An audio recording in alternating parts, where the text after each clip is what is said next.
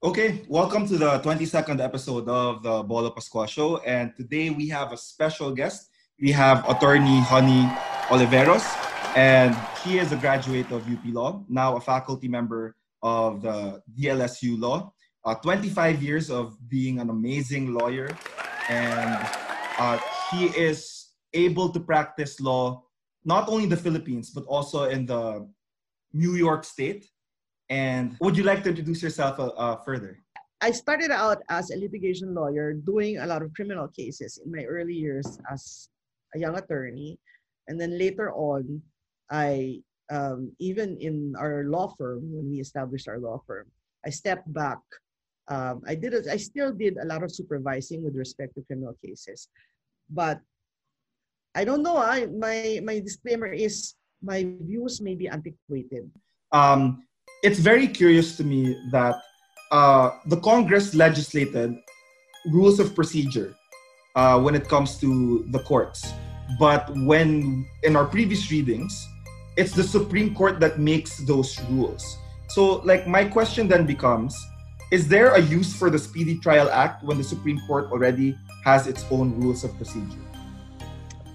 Well, there is a use because, as you know, well, okay, let me ask you a question also as a professor, Bolo. Do you remember when Congress passes a law, well, until when is it considered valid?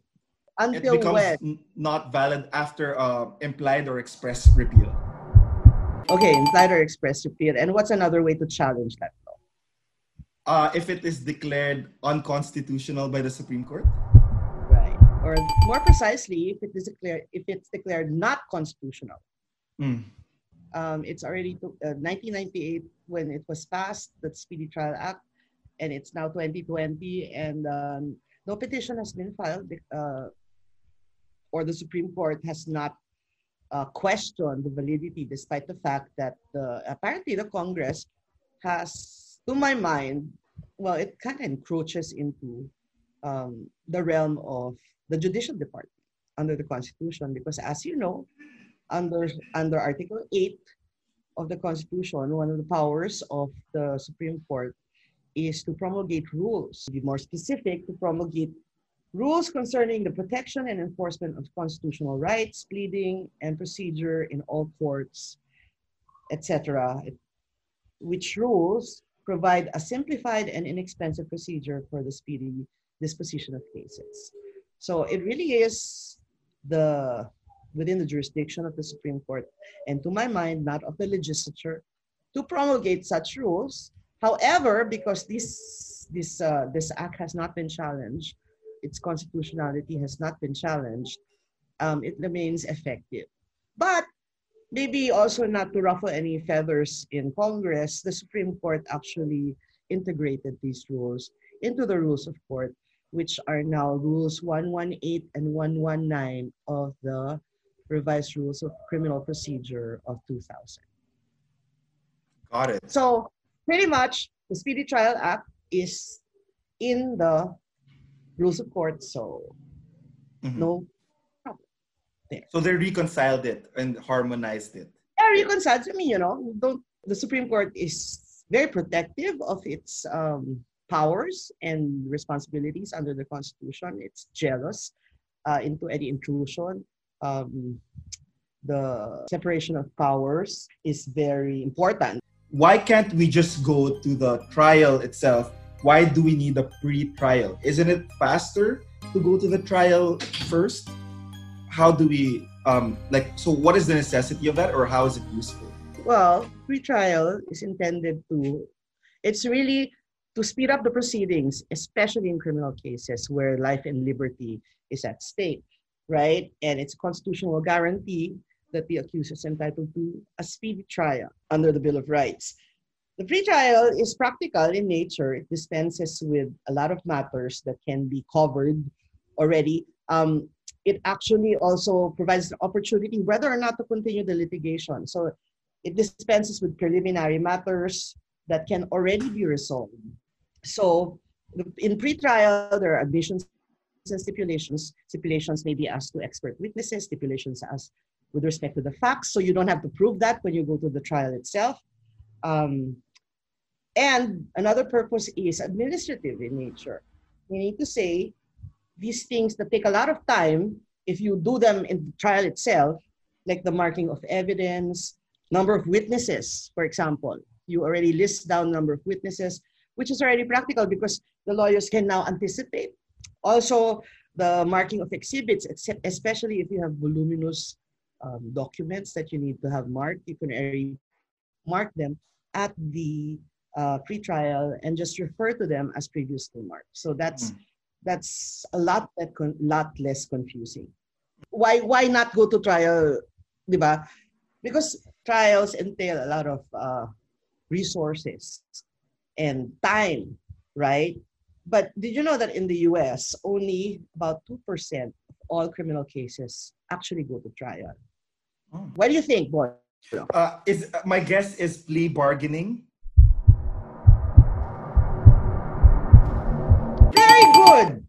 Yes. Uh, I saw that like the problem with the criminal justice system is that it's just so hard to participate, especially when you're poor and can't afford a lawyer and you need to go to a public attorney. Um, they plea bargain instead. So yes, plea bargain to a lesser offense, right? And so the reason why they don't go to trial because they already enter a plea of guilty early on. So that's a lot of money and time and taxpayers' uh, resources saved. Uh, judges, the dockets are clearer, etc. So pretrial is a lot more important there because there's already an opportunity for them to bargain um, to plea bargain to a lesser offense. Is there an, is there an instance like that where the accused doesn't like agree with the pre like how the pre-trial went and where the accused feels that it's unfair for the accused? If the accused or the counsel for the accused does not agree with any stipulate to stipulate, then that has to be proven in trial. So mm. it's you know it then then it has to be proven as a fact. Uh, yes. So the things that they don't agree about, they can talk about it in trial. Yeah, they have to prove it, especially if it's one of the elements of the offense, etc. Understood. Um, in Section 4 of the Speedy Trial Act, I saw that there are proper sanctions and penalties that the court can give someone if they don't appear in the pre-trial. Or like if they don't appear in trial at all, what is the proportionate sanction? Or like how do courts um, decide the sanctions for those people who are late or like who don't uh, appear on in, in trial? The sanction is completely different. So under the rules of uh, under the rules of criminal procedure, um, it doesn't say the absence of the accused or doesn't doesn't say the absence of the complaining witness, but the absence of either the uh, counsel for the accused or the prosecutor, who are both attorneys, um, at the pretrial uh, merit sanction.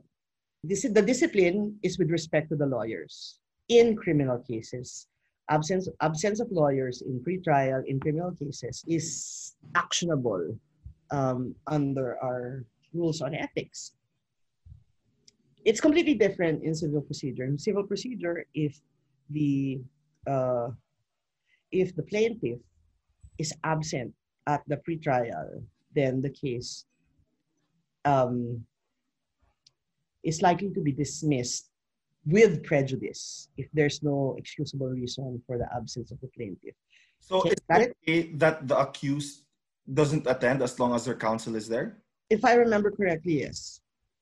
Yes, if he, as long as the county is represented by counsel, and it's either the PAO lawyer or uh, you know counsel the official or maybe their own private counsel. As long as they are represented by counsel, then they might you know, the court may issue a bench warrant for them to appear at the next hearing, you know, because pretrial happens before arraignment. So uh, the judge might, if the accused is absent, then the judge will issue an order uh, and is at large, meaning to say he's not in, he's not a det- detention prisoner. The judge will issue an order, you know, uh, a warrant for the accused. Got it. Um, so for the non-law students or for the bad law students like me, what is arraignment? Arraignment is pretty much it's very simple. It's when the accused pleads well, pleads guilty or not guilty to the offense mm. charge. And one of the things that I saw is a pre-trial order. Like, what does a pre-trial order mean? Does that mean that the courts are saying that these are the things that have been stipulated, these are the affidavits, and then we issue this as correct and we can go to the, the trial already. It's pretty much a summary of what happened during the uh, pre-trial itself. Got it. Um, there's one thing that it's the first time I've encountered it. What's the significance of choosing an affirmative defense versus a negative defense? And why is that significant to be identified during arraignment? You remember you're justifying and exempting circumstances? Oh, yeah. Justifying, it's like self defense. Mm-hmm. Defense of others, defense of property, exempting circumstances. If you're if you, you don't have legal capacity. Minority, insanity. Yes, very good.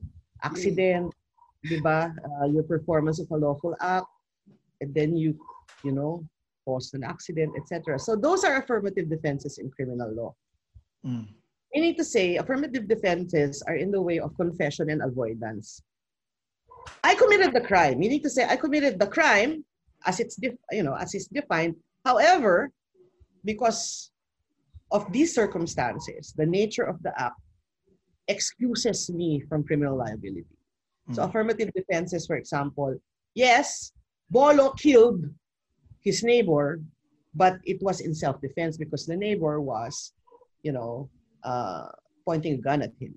Mm-hmm. Bolo put took out his bolo oh, and defended himself. right? So, so again, affirmative defenses are in the way of confession and avoidance. Yes, I admit I killed my neighbor, but it was in self-defense. Therefore, I have no criminal liability.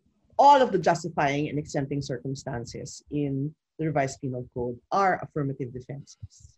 And how does that affect the order of trial? Mm-hmm. Uh, so that means I, I, I don't know. I don't want to BS my answer. Pretty much, you know, in regular criminal proceedings, when there is a negative, so the difference is the negative defense is, what do you think? What is an? I just told you what an. Okay, so a negative defense is like saying that I didn't do it at all. At all. There you go. Mm. So the negative defense, pretty much, whose burden is it to prove the guilt of the accused? The, the Upon, prosecutor. Yeah, the prosecutor. So it's the prosecutor who must lay down the case, the, the establish all of the elements, diba? Uh, prove beyond reasonable doubt that the accused actually committed the offense for which he will be held criminally criminally liable. Diba? And it's the defense's job only to prove reasonable doubt. Mm.